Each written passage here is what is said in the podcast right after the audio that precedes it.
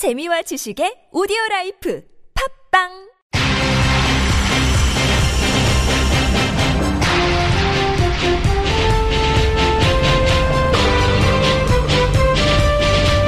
색다른 시선 김종배입니다.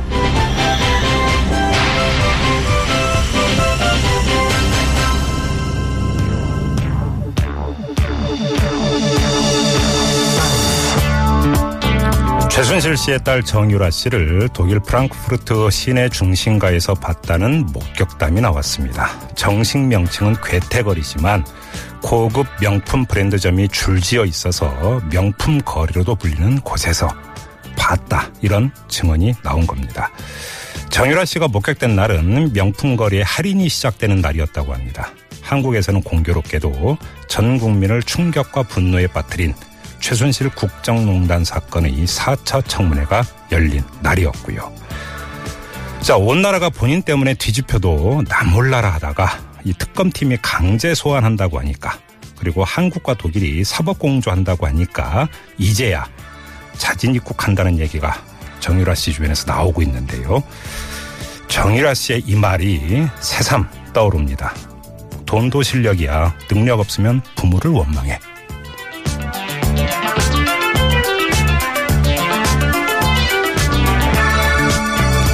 네, 지금 정말 필요한 건 이 부모의 돈 실력을 자랑하고 있는 이런 사람에 대한 특검팀의 확실한 수사 실력이 아닌가 싶습니다.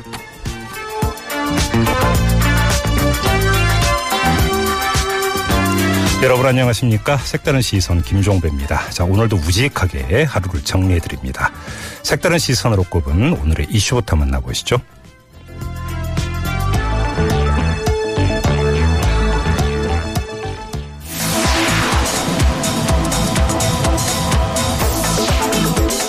패밀리 레스토랑 애슐리, 자연별곡 등을 운영하는 이랜드 파크가 4만 명이 넘는 노동자의 임금을 체불한 것으로 밝혀졌죠. 그 금액이 83억 7천만 원에 달하는데요. 서울시는 피해자들의 소송 대행을 검토하기로 했습니다. 잠시 후 2부에서 서울시 강진용 청년 일자리 팀장과 짚어봅니다. 매주 금요일 3부에는 각계각층의 원로들에게 현 시국을 헤쳐나갈 해법을 들어보고 있습니다. 오늘은 약자 중심의 윤리를 실천하는 윤리학자이며 사회운동가 미랄복지재단 대표를 거쳐서 현재 기아대책 이사장, 샘물호스피스 이사장, 나눔 국민운동본부 대표로 활동하고 있는 시민운동계의 원로이자 대부 손봉호 고신대 석좌 교수 인터뷰합니다. 크리스마스 이브인 내일도 광화문 광장에서는 박근혜 대통령의 즉각 퇴진, 조기 탄핵을 촉구하는 촛불 집회가 열립니다. 영하의 기온이지만 축제 분위기 속에 많은 시민들이 참여할 것으로 보이는데요. 4부에서 박근혜 정권 퇴진 비상국민행동 공동대변인을 맡고 있는 참여연대 안진걸 사무처장에게 자세한 이야기 들어봅니다.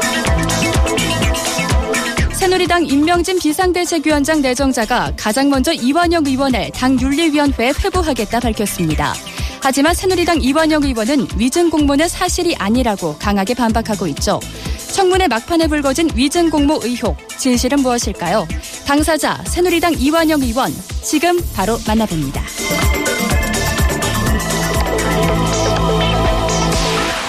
네, 이완영 의원님 나와 계시죠?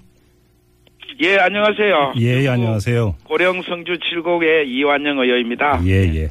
아, 조금 전에 나온 뉴스부터 여쭤봐야 될 것 같은데요. 네네. 이 새누리당 비상대책위원장으로 내정된 임명진 목사 말씀 전에 들으셨죠? 그럼요. 예, 이 비대위원장의 가장 먼저 할 일에 대해서 이완영 의원을 윤리위원회로 불러들이는 것이다 이렇게 이야기를 했고요. 예, 예. 더 이상 국조특위위원 활동이 부적합하다. 윤리위원회 회부에서 응분의 책임을 물어야 할 것이다 이렇게 말을 했는데요. 네, 네. 당사자로서 어떻게 받아들이십니까? 예, 우리 임명진 비대위원장님 먼저 축하드리고요. 예. 어, 위원장께서 제가 의혹을 받고 있는 측면이 있기 때문에 예. 그런 말씀을 하신 것은 충분히 이해가 갑니다. 예. 제가 어, 윤리도 좋고 특검도 좋고 적극 협조해서 예. 반드시 진리가 살아있다는 결백을 제가 증명을 해 보이겠습니다. 근데 그 지금 임명진 비대위원장 내정자는 더 이상 국조특위위원 활동이 부적합하다고 단정적으로 지금 표현을 했거든요. 뭐 그 말씀도 네. 위원장께서 그런 결정으로 네. 제가 더 이상 어, 국조의 이 활동을 중, 중단하라면은 저는 저도 그게 받아들여야죠. 아, 만약에 비대위원장의 자격으로 국조위원 그 활동 중단을 요구하면 받아들이겠다 이런 말씀이십니까? 예, 예, 예. 알겠습니다. 어제 청문회가 열렸었는데 오전에는 계셨는데 오후에는 그 참여 안 하셨어요. 왜 안 하셨어요? 예, 그 계속 어, 이 허위 정언의 문제가 야당의 집중 공격이 있었지 않습니까? 네. 예, 거기에 대해서 또 뭐 제척까지 뭐 어, 야당은 공격을 했습니다. 그죠? 네, 박영선 의원이 제안을 했었죠. 예, 예, 예. 예. 예, 그러다 보니까 어 제가 오전 질의에서 엄청나게 제가 사실 무근임을 위정 교사는 사실 무근임을 이제 밝히니까 예. 야당의 공세가 저는 더 컸다고 생각합니다. 예. 그래서 어 더 이상 이제 그 출석한 증인에 대해서 집중적으로 계속 어, 증언을 듣기 위해서 음. 제가 위원장의 권유로 네. 제가 오후에는 참석하지 않았습니다. 어, 잠깐만 지금 위원장 김성태 위원장의 권유가 있었다고 말씀하시는데 어떤 권유였습니까? 그러니까요. 그러니까 집중적으로 저- 제가 출석을 하면 네. 계속 박영선 의원 문제를 다루고 그다음에 그 이사장 또 구- 부장 과장에 대해서 저는 계속 질의를 할 수밖에 없지 않습니까? 예, 예. 예, 그런 것을 좀 다른 우병우 수석에 대해서 하는 거에 좀 어, 집중하기 위해서 예. 저한테 권유가 있었습니다. 의원님 그럼 저 확인차 한 번만 다시 그 질문 드리겠는데요. 김성태 위원장의 제안이 예. 그럼 박영선 의원이 제안했던 재척 의결을 안 하는 대신에 청문회에 참여하지 말라 아니, 뭐 이런 대신은 아니고 네. 원활한 운영을 위해서 그런 말씀을 주셨습니다. 아, 원활한 운영을 위해서요. 예, 예. 자 그러면 당장 다음 주 월요일 26일에 구치소 청문회가 예정돼 있지 않습니까? 예, 그때는 어떻게 하실 계획이세요? 그것도 아까 우리 임명진 위원장님 말씀이 계시니까 예, 예. 당과 협의를 해서 네. 저는 뭐 지금이라도 저는 뭐 나가는데 저는 문제가 없다고 생각하지만 네. 또 협의해서 그렇게 결정을 하도록 하겠습니다. 음, 그럼 이제 주말 동안에 이제 당하고의 협의를 거쳐서 거취를 그러니까 결정을 할 것이다 이런 말씀이신 그렇습니다. 거고요. 예, 예. 그러니까 사실은 이제 그 간사직 사태를 처음에 언급을 하셨다가 번복을 하셨잖아요. 그때는 왜 그러셨어요? 아, 매우 중요했죠. 그 당시에는 제가 간사 간에 협의하는 내용을 우리 그 야당 간사들이 언론에 공개를 했습니다. 예. 그래서 엄청나게 제가 비판, 비난을 받았는데 그날 당사자인 우리 김경진 야당 간사도 그 공식적으로 사과도 했습니다. 그거는 잘못됐다라는 말씀이 계셨고 또 제가 그한달 가량 간사 역할을 해보니까 정말 죄인에 대한 마음이고 야당은 강력하게 나오고 심지어 그 우리 국회에서 있을 수 없는 간사 간의 합의에 의해서 회의가 진행되는데도 불구하고 예, 예. 제가 합의가 안 되면 무조건 전체위에 올려서 처리를 하겠다. 특히 우리 또 우리 새누리당에도 그렇게 동의하시는 분이 절반 정도 됐습니다. 네. 이렇게 하다 보니까 이거는 가- 여당 간사가 필요 없겠다 음. 시스템이라면 예. 예 그런 측면에서 제가 어 야당 간사를 할 수 없겠다라는 의, 의견을 표현했습니다. 네. 그랬는데 왜 번복을 하셨어요, 그런데? 아니 번복이 아니죠. 네. 제가 어, 할 때는 지난주 금요일 날 우리 원내대표가 어, 선출됐지 않습니까? 예, 예. 그게 3일 정도 여유가 있었습니다. 네네. 그래서 원내대표한테 보고를 하고 음. 그렇게 했던 원내대표는 저한테 다시 신임을 주셨습니다. 이게 간사라는 직책은 네. 위원회에서 정하는 게 아니고 해당 당에서 지명을 해주면 그걸 이제 위원회 가서 결정을 근데 하거든요. 의원님의 말씀을 듣다 보니까 간사직 사태까지 언급하셨던 주된 원인은 그 국조 특위 안에 있었는데 근데 그 간사 사퇴 의사를 걷어들인 주된 또 그 통로는 원내대표의 재신임이었고 뭔가 좀 앞뒤가 안 맞는데 이렇게 받아들일 왜 사람들도 있을 것안 같은데요. 하십니까? 음. 저는 제 의사를 네. 원내대표한테 표현을 했고요. 네네. 거기에 대해서 결정을 계속 할 건지 음. 간사를 하지 않게 할 건지는 네. 원내대표의 결정이죠. 음. 그래서 제가 대화를 해서 네. 그렇게 원내대표의 뜻을 제가 수용해서 계속 간사를 맡기로 했습니다. 알겠습니다. 자, 어제 청문회 과정에서 박영선 의원 이제 그 사진을 공개해서 이제 이게 이제 그 의원님께서 강력히 좀 반발을 하고 있는데요. 간단히 정리를 하면 이 최순실 씨의 법정 대리인인 이경재 변호사와는 의원님의 지역구인 고령 향후의 같은 회원이다 이런 말씀이신 거죠. 예. 정리를 하면 네. 그리고 어, 이 최순실 씨 문제가 불거진 이후에는 만난 적이 없다라는 주장을 하셨고요. 네. 근데 이게 그 대면 만남으로 한정이 되는 주장이십니까? 아니면 뭐 전화 통화라든지 이런 모든 것들을 다 아우르는 제가 이렇게 말씀이십니까? 봅니다. 어제 오후 늦게 네. 박영선 의원이 이런 사진을 이제 제시를 했는데요. 예. 제가 오- 오전에 이 위정 교사가 허위다라고 제가 강력히 밝혔지 않습니까? 네. 그러다 보니까 이제 그 이런 저에 대한 위정 교사 모, 모함이 이제 불발에 그친다. 저는 그렇게 봅니다. 그러다 보니까 박영선 의원은 이 청문회하고 이 국조특위하고 전혀 관련이 없는 사진을 공개하는 겁니다. 제가 이 사진을 이제 아시잖아요. 2013년도 6월 달에 고령 향후의 분들과 그것도 술집도 아니고 식당입니다. 사진을 네. 보시면. 네. 그걸 또 술집으로 표현을 하고요. 네. 그렇죠?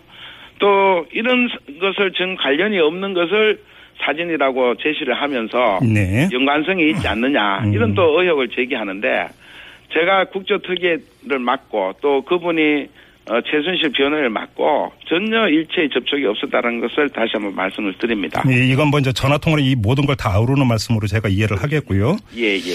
자, 그 지금 그 의원님께서 이제 먼저 말씀을 열어 주셨으니까 관련해서 몇 가지 질문을 드리겠습니다. 야당 의원들 같은 위증교사 의혹을 제기를 하고 있는데, 네. 자 일단 사실관계 짧게 짧게 몇 가지 확인하고 좀 본 질문을 드릴게요. 예, 예. 그 정동춘 K스포츠 재단 이사장이라든지 박헌영 과장 같은 경우는 그 이전에 알았던 관계였습니까? 아니시죠? 예, 예. 제가 예. 그 처음에 이제 정동춘 이사장이 저한테 문자로 옵니다. 네. 그래서 문자를 보내와서 문, 그 문자 내용이 이렇습니다. 어, 대릉고 후배입니다. 음. K스포츠 이사장입니다. 그리고 자료에 대해서 좀 문의를 드리려고 합니다. 네. 이렇게 처음 연락 왔어요. 예. 제가 뭐 그 이전에 우리가 뭐 제가 고등학교 졸업한 지가 80년대 졸업했으니까 몇 년 됐습니까?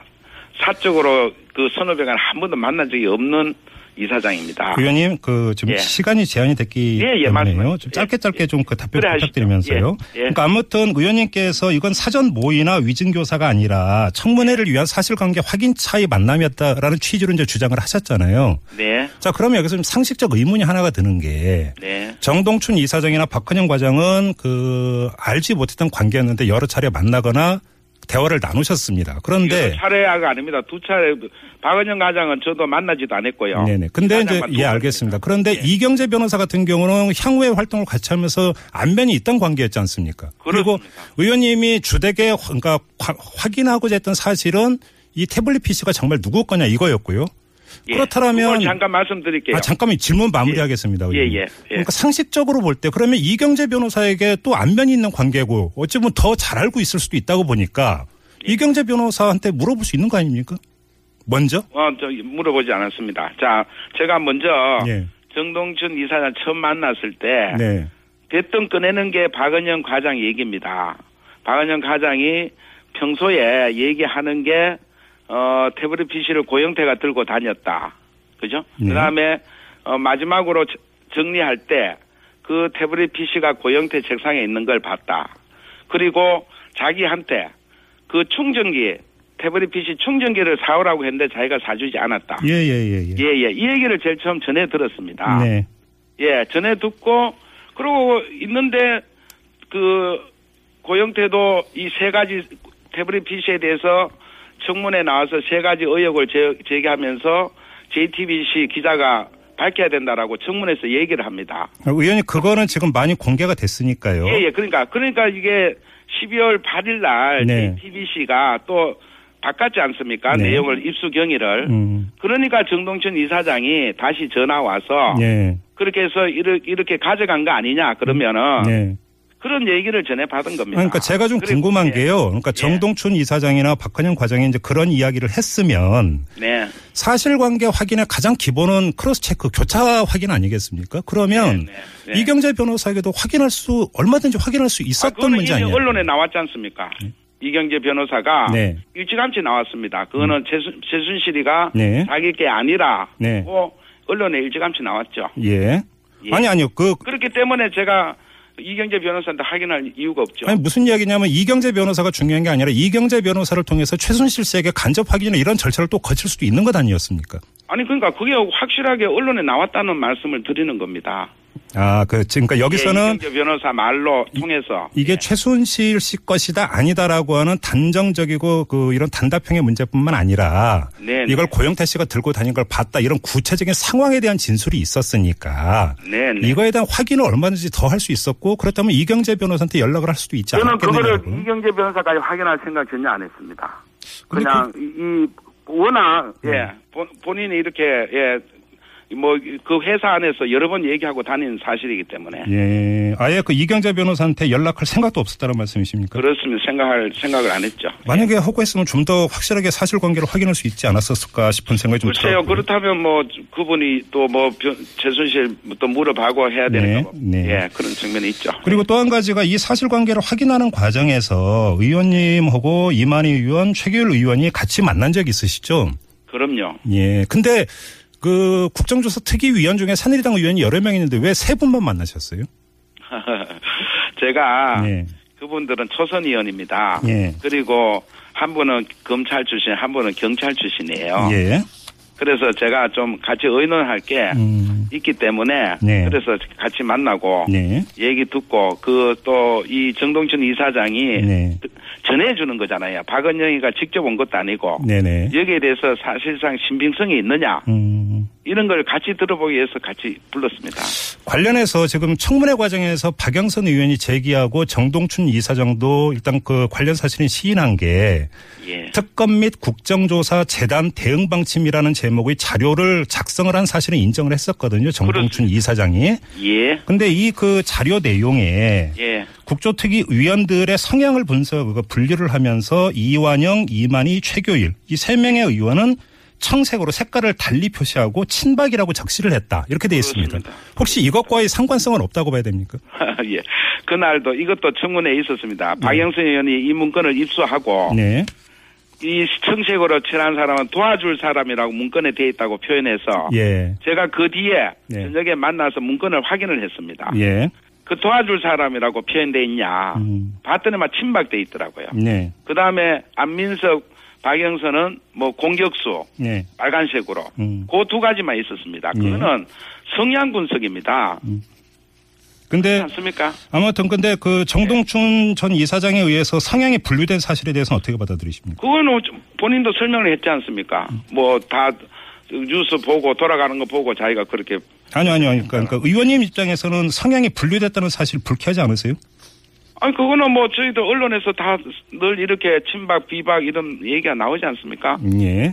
예 예, 예. 알겠습니다. 만약에 특검 조사에 들어가면 성실히 응하실 계획이시고요. 예, 예, 예. 예, 예. 저는 왜, 이, 박영선 의원, 저는요, 예, 예. 이전 교사 의혹이 네. 이렇게 봅니다. 음. 그 박영선 의원이 12월 8일 날, 12일 날, 네. 지금 의혹의 핵심 있는 노성일, 음. 그리고 고영태, 국민들이 지금 고영태에 대해서 의혹에 많은 것을 제기를 합니다. 예, 예. 그 사람들과 두 번째 만납니다. 그리고 12월 9일 날 제가 만나고요. 네네. 13일 날 이만희 의원한테 또 찾아오는 직원이 있습니다. 음. 그러고 고영태가 어느 새누리당 의원이 질의응답하는데 이 과장하고 입에 마- 맞아 떨어질 거다. 이렇게 고영태가 언론에 제보하죠. 예. 그리고 또 19일 날 또 노성일이가 네. 또 중앙일보에 제- 제의해서 이렇게 사전 모의가 있었다. 이런 일련에 대한 날짜별로 과정을 보면요. 예. 저는 분명히 이런 음의 세력이 있다. 음, 관련해서 이제 박영선 의원의 이제 그 반박 주장이 나왔기 때문에 따로 여쭙지 않았는데 이건 그럼 예. 한번 확인차 여쭤보겠습니다. 사찰 의혹이 있다는 역주장이 나왔는데 그걸 어떻게 받아들이세요? 예? 아, 저 사, 그거는 노희찬 의원 얘기했지 않습니까? 예, 예. 그것도 어 제가 동료 의원한테 네. 그날 하루는 박영선 의원이 이들과 만나는 같은 식당에서 우리 새누리당 의원이 직접 목격해서 제가 제보를 받았습니다. 거기에는 기자들도 함께 있었습니다. 잠깐만요. 제가 예, 정보기관으로부터 음. 제보 받았다는 것은 절대 아니다는 거 말씀드립니다. 동료 의원으로부터 제보 받았다는 말씀이세요? 그렇습니다. 근데 보도에 그게 따르면- 그날 다섯 시간 다섯 시간 계속 오랫동안 있으면서 다섯, 예, 제가 바- 여쭤보려고 했던 게 바로 근데 다섯 시간 동안 만났다고까지 말씀하셨는데 동료 의원이 그 다섯 시간을 다 지켜본 겁니까? 지켜보는 게 아니고요. 네. 그날 마침 묘하게도 네. 그 식사 시간 전에 갔습니다. 네네. 그, 분들은 음. 한 4시경이라고 그러니까 티, 티타임을 하는 걸로 알았는데 계속 시간이 끌는데 그 우리 동료 의원이 예약했던 방이라는 거죠. 예. 그래서 2시에 안 나가니까 다른 방으로 갔는데 그 시간을 알아보니까 그 정도 됐더라는 거죠. 알겠습니다. 지금 예. 시간이 많이 지금 오버가 돼서요. 일단 예, 예, 인터뷰는 예, 여기서 예. 마무리하고요. 필요하면 다시 한번 인터뷰 부탁드리겠습니다, 의원님. 감사합니다. 네, 고맙습니다. 네, 예. 지금까지 새누리당의 이완영 의원이었는데요. 여러 가지 제기된 의혹에 대한 당사자 이완영 의원의 입장 들어봤는데요. 우리 애청자 여러분들은 어떻게 받아들이시는지 궁금합니다. 자, 문자 참여창 활짝 열어놓겠습니다. 50원의 유료 문자인데요. 우물정 0951, 우물정 0951로 보내주시면 됩니다.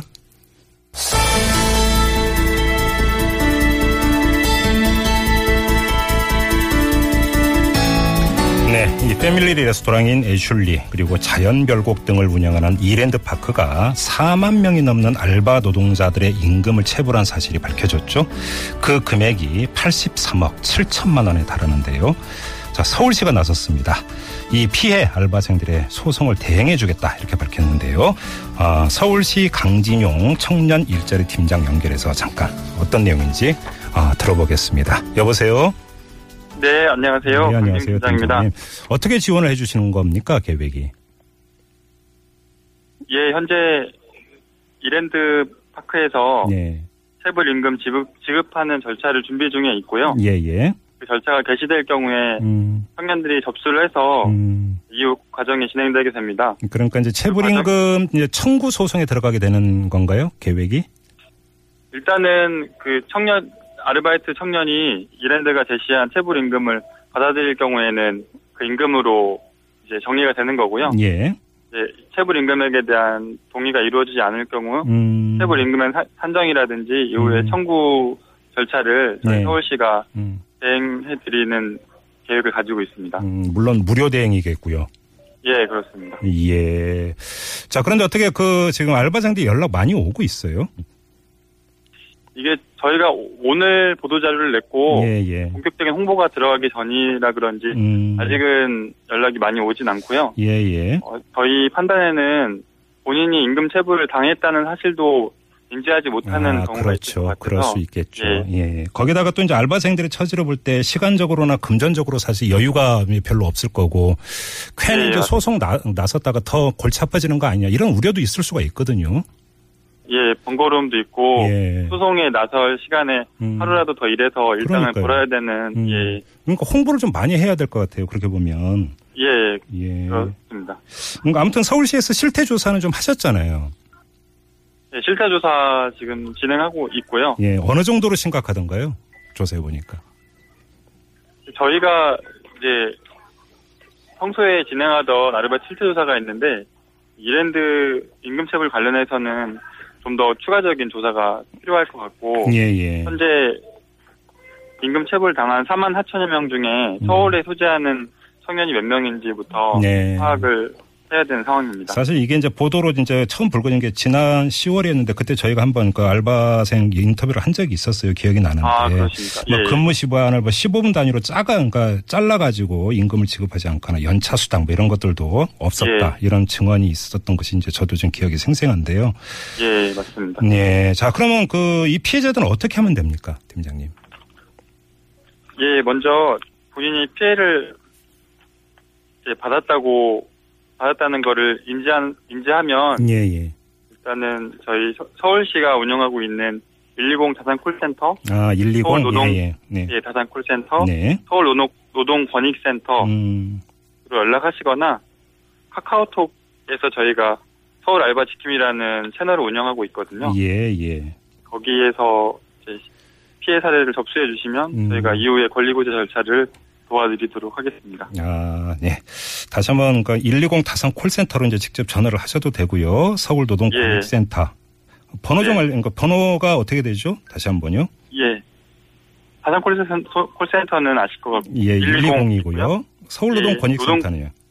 예, 02 예, 376 예, 0001입니다. 예, 02-376-0001 여기로 연락을 예. 하시거나 아니면 카카오톡 서울 알바 지킴이로 연락을 하시면 서울시에서 어, 지원을 해 주신다고 하니까요. 우리 어, 혹시라도 피해를 입으신 알바 생들은 좀 귀 기울이시고 자기 권리를 적극적으로 찾아야 되지 않겠습니까? 네. 자, 예. 말씀 여기까지 드릴게요. 고맙습니다, 팀장님. 예, 감사합니다. 네, 지금까지 서울시 강진용 청년 일자리 팀장이었습니다. 뉴스를 보는 새로운 방법. 색다른 시선 김종배입니다를 듣고 계십니다.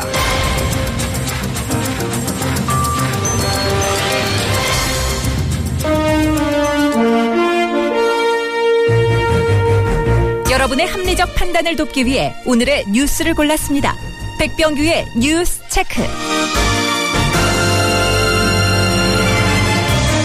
네, 시사평론가 백병규 씨 나오셨습니다. 어서 오세요. 안녕하십니까. 네, 자, 오늘 첫 소식은요. 네, 이 최순실 씨와 그 정유라 씨가 독일의 그 8천여억 원 등 유럽 각국의 최대 그 10조 원에 달하는 재산을 그 차명 보유하고 있다는 언론 보도가 나왔죠. 10조 원요. 네. 상상이 아니라 상상. 네, 한국일보가 오늘 그 독일 사령 당국이 이 같은 정황을 파악하고 예. 이 사실관계 파악에 그 나섰다고 보도를 했는데요. 예. 윤병석 그 외교부 장관 오늘 이제 국회 그 외교통일위원회가 있었습니다. 여기서 현재 그 독일에 그 체류 중인 것으로 알려진 그 정유라 씨 독일 검찰에 기소된 것으로 알고 있다고 말을 했죠. 네. 이 독일 사정, 사정당국은 자금 세탁 방지법 위반 혐의로 이 정유라 씨의 그 자금 흐름을 살피고 있는 것으로 이렇게 어. 알려져 있습니다. 8천억만 해도 엄청난 규모의 지금 그 돈인데 그게 아니라 10조라고 한다면 그 아무튼 뭐 조사는 해봐야 되겠습니다만 자산 규모는 어마어마하다 이렇게 이건 맞는 거 아닙니까? 그렇죠. 이 보도 내용의 그 사실 여부가 이제 먼저 좀 가려져야 될 것 같고요. 예. 어, 이, 그렇다고 한, 만약 이게 사실이라고 한다면 이 엄청난 재산 도대체 어떻게 조성된 것인지. 그렇죠. 당연히 뭐 예. 여기에 이제 그 물음표가 찍힐 수밖에 없죠. 예. 단순히 그 최 씨 부녀가 모은 돈인지 아니면 그 박근혜 대통령과 깊은 연관이 있는 것인지 이런 점도 논란이 될 수밖에 없을 것 관련해서 이제. 정두원 전 의원은 저희와의 그 인터뷰에서 두 차례에 걸쳐서 박정희 전 대통령 사망 이후에 당시 40억 현재 시가로 2, 3천억이 된다고 하죠. 건네졌다라는. 네. 그래서 이제 그 부분이 결국은 예. 또 어, 이 초점이 될 것 같은데요. 그러게요. 네, 여기에 대해서 이제 그 더불어민주당의 그 이재정 원내대변인 그동안 의혹으로만 그쳤던 각종 방산 비리, 대규모 국책 사업 비리가 현실로 다가오고 있는 것 같다. 음. 이렇게 의혹을 제기를 했습니다. 예. 아, 최순실 씨의 그, 어, 박 대통령 집권 이후에 이 자금 축적이 이제 방점을 찍은 거죠. 이 국민의당 그 성금주 수석 대변인은 그 10조 원은 단순히 그 기업들에게 그 돈을 뜯는 비리 행위로는 도저히 모을 수 없는 그 천문학적인 금액이라는 유돈평을 발표를 했고요. 음, 예. 네, 정의당의 그 한창민 대변인 말씀하신 것, 말씀하셨던 것처럼 박근혜 대통령과 이어진 그 최순실, 최순실 일가의 그 오래된 범죄가 점차 수면 위로 떠오르고 있다. 초기 그 씨앗 자금이 된 돈을 어떻게 모았으며 가담한 사람은 누구인지 네. 그 과정에서 권력의 비호가 어떻게 작동했는지 규명돼야 할 것이라는 논평을 이제 내놨네요. 특검팀도 아무튼 꽤 중요한 사안으로 보고 있는 것 같아요. 맞습니다. 그래서 이제 그 재산 의혹 수사를 위해서 어 최순실 씨의 그 재산 의혹 수사를 위해서 그 재산 추적 경험이 많은 변호사 한 명 그리고 여기에 탈세 조사에 밝은 그 국세청 간부 출신 한 명을 특별수사관으로 그 채용을 해서 예. 팀을 좀 꾸렸다고 하죠. 네. 일단 그 정유라 씨의 그 소재 파악 그리고 그 신병 확보에 이제 그 가장 어 거기에 이제 가장 이제 우선시하고 있다고 하는데 이런 가운데 그 정유라 씨 일행이 지난 15일 이 독일 프랑크푸르트의 그 명품 거리에서 네네. 이제 활보하는 것이 또 어, 사진에 포착 교민의 그 이제 카메라에 포착이 예. 돼서 오늘 경향신문 이제 보도하기도 했습니다. 이 박영수 특검 내일 오전 김종 전그 문화체육관광부 차관을 이제 그 공개 소환하기로 했습니다. 아, 특검의 공개 소환 1호죠. 네, 승마협회 문제, 정유라 특혜 문제 등과 관련해서 삼성의 그 최순실 정유라 그 모녀 지원에 수사에 초점을 맞추고 있다는 이야기인데 결국은 이건 이제 그 뇌물죄 적용 여부가 아, 적, 적용 여부에 이제 집중하고 있다고 해야 되겠죠. 자, 새누리당으로 가보죠. 비상대책위원장에 임명진 목사가 내정이 됐어요. 맞습니다. 이 임명진 새누리당 그 비대위원장 내정자 오늘 오후 이제 그 기다 간담회를 갖고 이 비대위원장을 수락한 데 대해서 그 당이 좀 어렵다고 해서 도움이 될 까고 왔다. 음. 이렇게 소감을 밝혔고요. 예. 이 최선의 노력을 다하겠다고 말했습니다. 그러면서 바로 이 23일 그 집단 탈당을 예고한 비박계에 대해서는 이 나뉘면 안 된다. 같이 해야 한다면서 그 잔류를 요청을 했는데요. 네. 이 비박계가 그 원내대표 선거에서 지고 유승민 비대위원장 카드를 이 친박 쪽에서 그 받지 않아서 나가겠다는 것인데 그게 분당의 이유가 되겠느냐. 국민이 납득하기 어려울 것이다. 이런 말까지 했다고 그러네요. 반응은 어떻게 나오고 있어요? 야권은 좀 의외이고 뜻밖이고 좀 황당하다 네. 이런 반응인데요. 예, 특히 예. 그 임명진 비대위원장 내정자가 그 최근까지만 하더라도 이 새누리당은 그 해체해야 된다고 이제 목소리를 높였던 네 네. 이런 그 공개 발언을 해왔었거든요. 음. 그래서 앞뒤가 안 맞는 행보 아니냐 좀 의아하다 이런 반응이 주를 이루고 있습니다. 민주당의 그 금태섭 대변인 가짜를 진짜라고 속여 팔면 사기라는 것을 임명진 위원장은 분명히 인식을 인식하기 바란다고 적용을 했고요. 예. 국민의당 그 이행자 부대변인 유감이다. 명예로운 삶의 그 오점이 되지 않을까 안타깝다고 논평했습니다. 정의당의 그 한창민 대변인 새누리당이 그 헌법 유린에 공범인 그 원죄를 덮으려 하는 마지막 몸부림으로 보인다면서 임명진 목사가 이런 그 새누리당의 그 비대위원장을 수락하는 것은 여기에 가면을 씌워주는 격이라면서 적절한 행보가 아니라고 지적을 했습니다. 이 박 대통령을 지지하는 모임이죠. 그 박사모의 정광용 회장은 이 도시산업선교의 그 임명진 목사라면서 차라리 그 이석기를 당대표로 들여오지 이것은 아니라고 또그 내정 철회를 촉구하기도 했습니다. 그랬군요. 네. 자, 또 어떤 소식이 있습니까? 네, 이 결선 투표제가 조기 대선의 조기 대선 정국의 주요 그 쟁점이 좀 되고 있죠. 어제 그 네 명의 그 대선 주주가 그 참여한 토론회에서 그 안철수 전 국민의당 그 상임 대표 이 결선 투표제 도입을 이제 그 주장을 했고요. 문재인 전 민주당 대표는 헌법 사항이어서 이번 대선 때는 어렵다는 입장을 이제 개진을 했습니다. 이와 관련해서 그 이재명 성남시장 오늘 그 결선 투표를 도입하는 것이 이 국민 의사가 대선에 그 제대로 그 반영되게 하는 정도라면서 이 대선 결선 투표제 도입을 주장하고 나섰습니다. 예, 예. 이재명 시장은 오늘 그 자신의 그 트위터를 통해서 안철수 국민의당 그 전 대표, 정의당, 녹색당 등이 그 결선 투표제 도입에 그 찬성한다는 기사를 이제 링크시킨 뒤에 이같이 그 자신의 입장을 밝혔는데요. 심상정 정의당 대표도 오늘 그 상무위 간담회에서 이 내년 대선에선 그 결선 투표제를 도입할 수 없다고 밝힌 문재인 더불어민주당 전 대표에 대해서 이해하기 어렵다. 그동안 내세웠던 공약을 실현할 가장 좋은 기회가 왔는데 발을 빼는 이유를 모르겠다면서 역시 결선 투표제 도입을 이제 주장을 했습니다. 박원순 서울시장도 결선 투표 필요하다 이런 입장을 밝혔다. 네, 박원순 서울시장 오늘 그 자신의 그 SNS에 올린 글에서 그 개헌과 주요 정치 현안에 대한 자신의 입장을 밝혔는데요. 예. 우선 그 개헌과 관련해서는 그 지금은 그 탄핵 완수가 최우선으로 지금 당장 개헌은 어렵다고 밝혔습니다. 다만 어, 또그 국민이 원하지 않는 그 개헌은 불가능하다면서 이 국민은 그 정치권의 야합이나 권력 나눠먹기 심판받아야 할 그 정치 세력이 그 개헌을 통해서 생명을 연장하는 개헌에는 반대한다면서 이 국민적인 합의가 이루어진다면 차기 정부에서 대통령 임기 단축도 가능할 것이다. 그러면서 2019년 말까지 개헌을 완성하고 오는 2020년 대통령 임기를 단서, 어, 단, 단축해서 이 총선과 대선을 동시에 실시하면 해서 그 새로운 시대를 열어나가자 네. 이렇게 제안을 했고요. 네. 박 시장 또한 그 개헌과는 별, 별개로 이 선거법은 반드시 개정돼야 하며 이 대선 투표에서의 그 결선 투표자 도입, 승자 독식의 그 소선거구제 개혁, 어, 비례대표자 대표 확대, 선거 연령 18세로 낮출 필요가 있다. 이런 입장을 좀 개진을 했네요. 알겠습니다. 자, 시사평론가 백병규 씨와 함께 했고요. 수고하셨습니다. 네, 고맙습니다. 네, 2부 마무리하고 7시 6분 3부에 돌아오겠습니다. 잠시만요.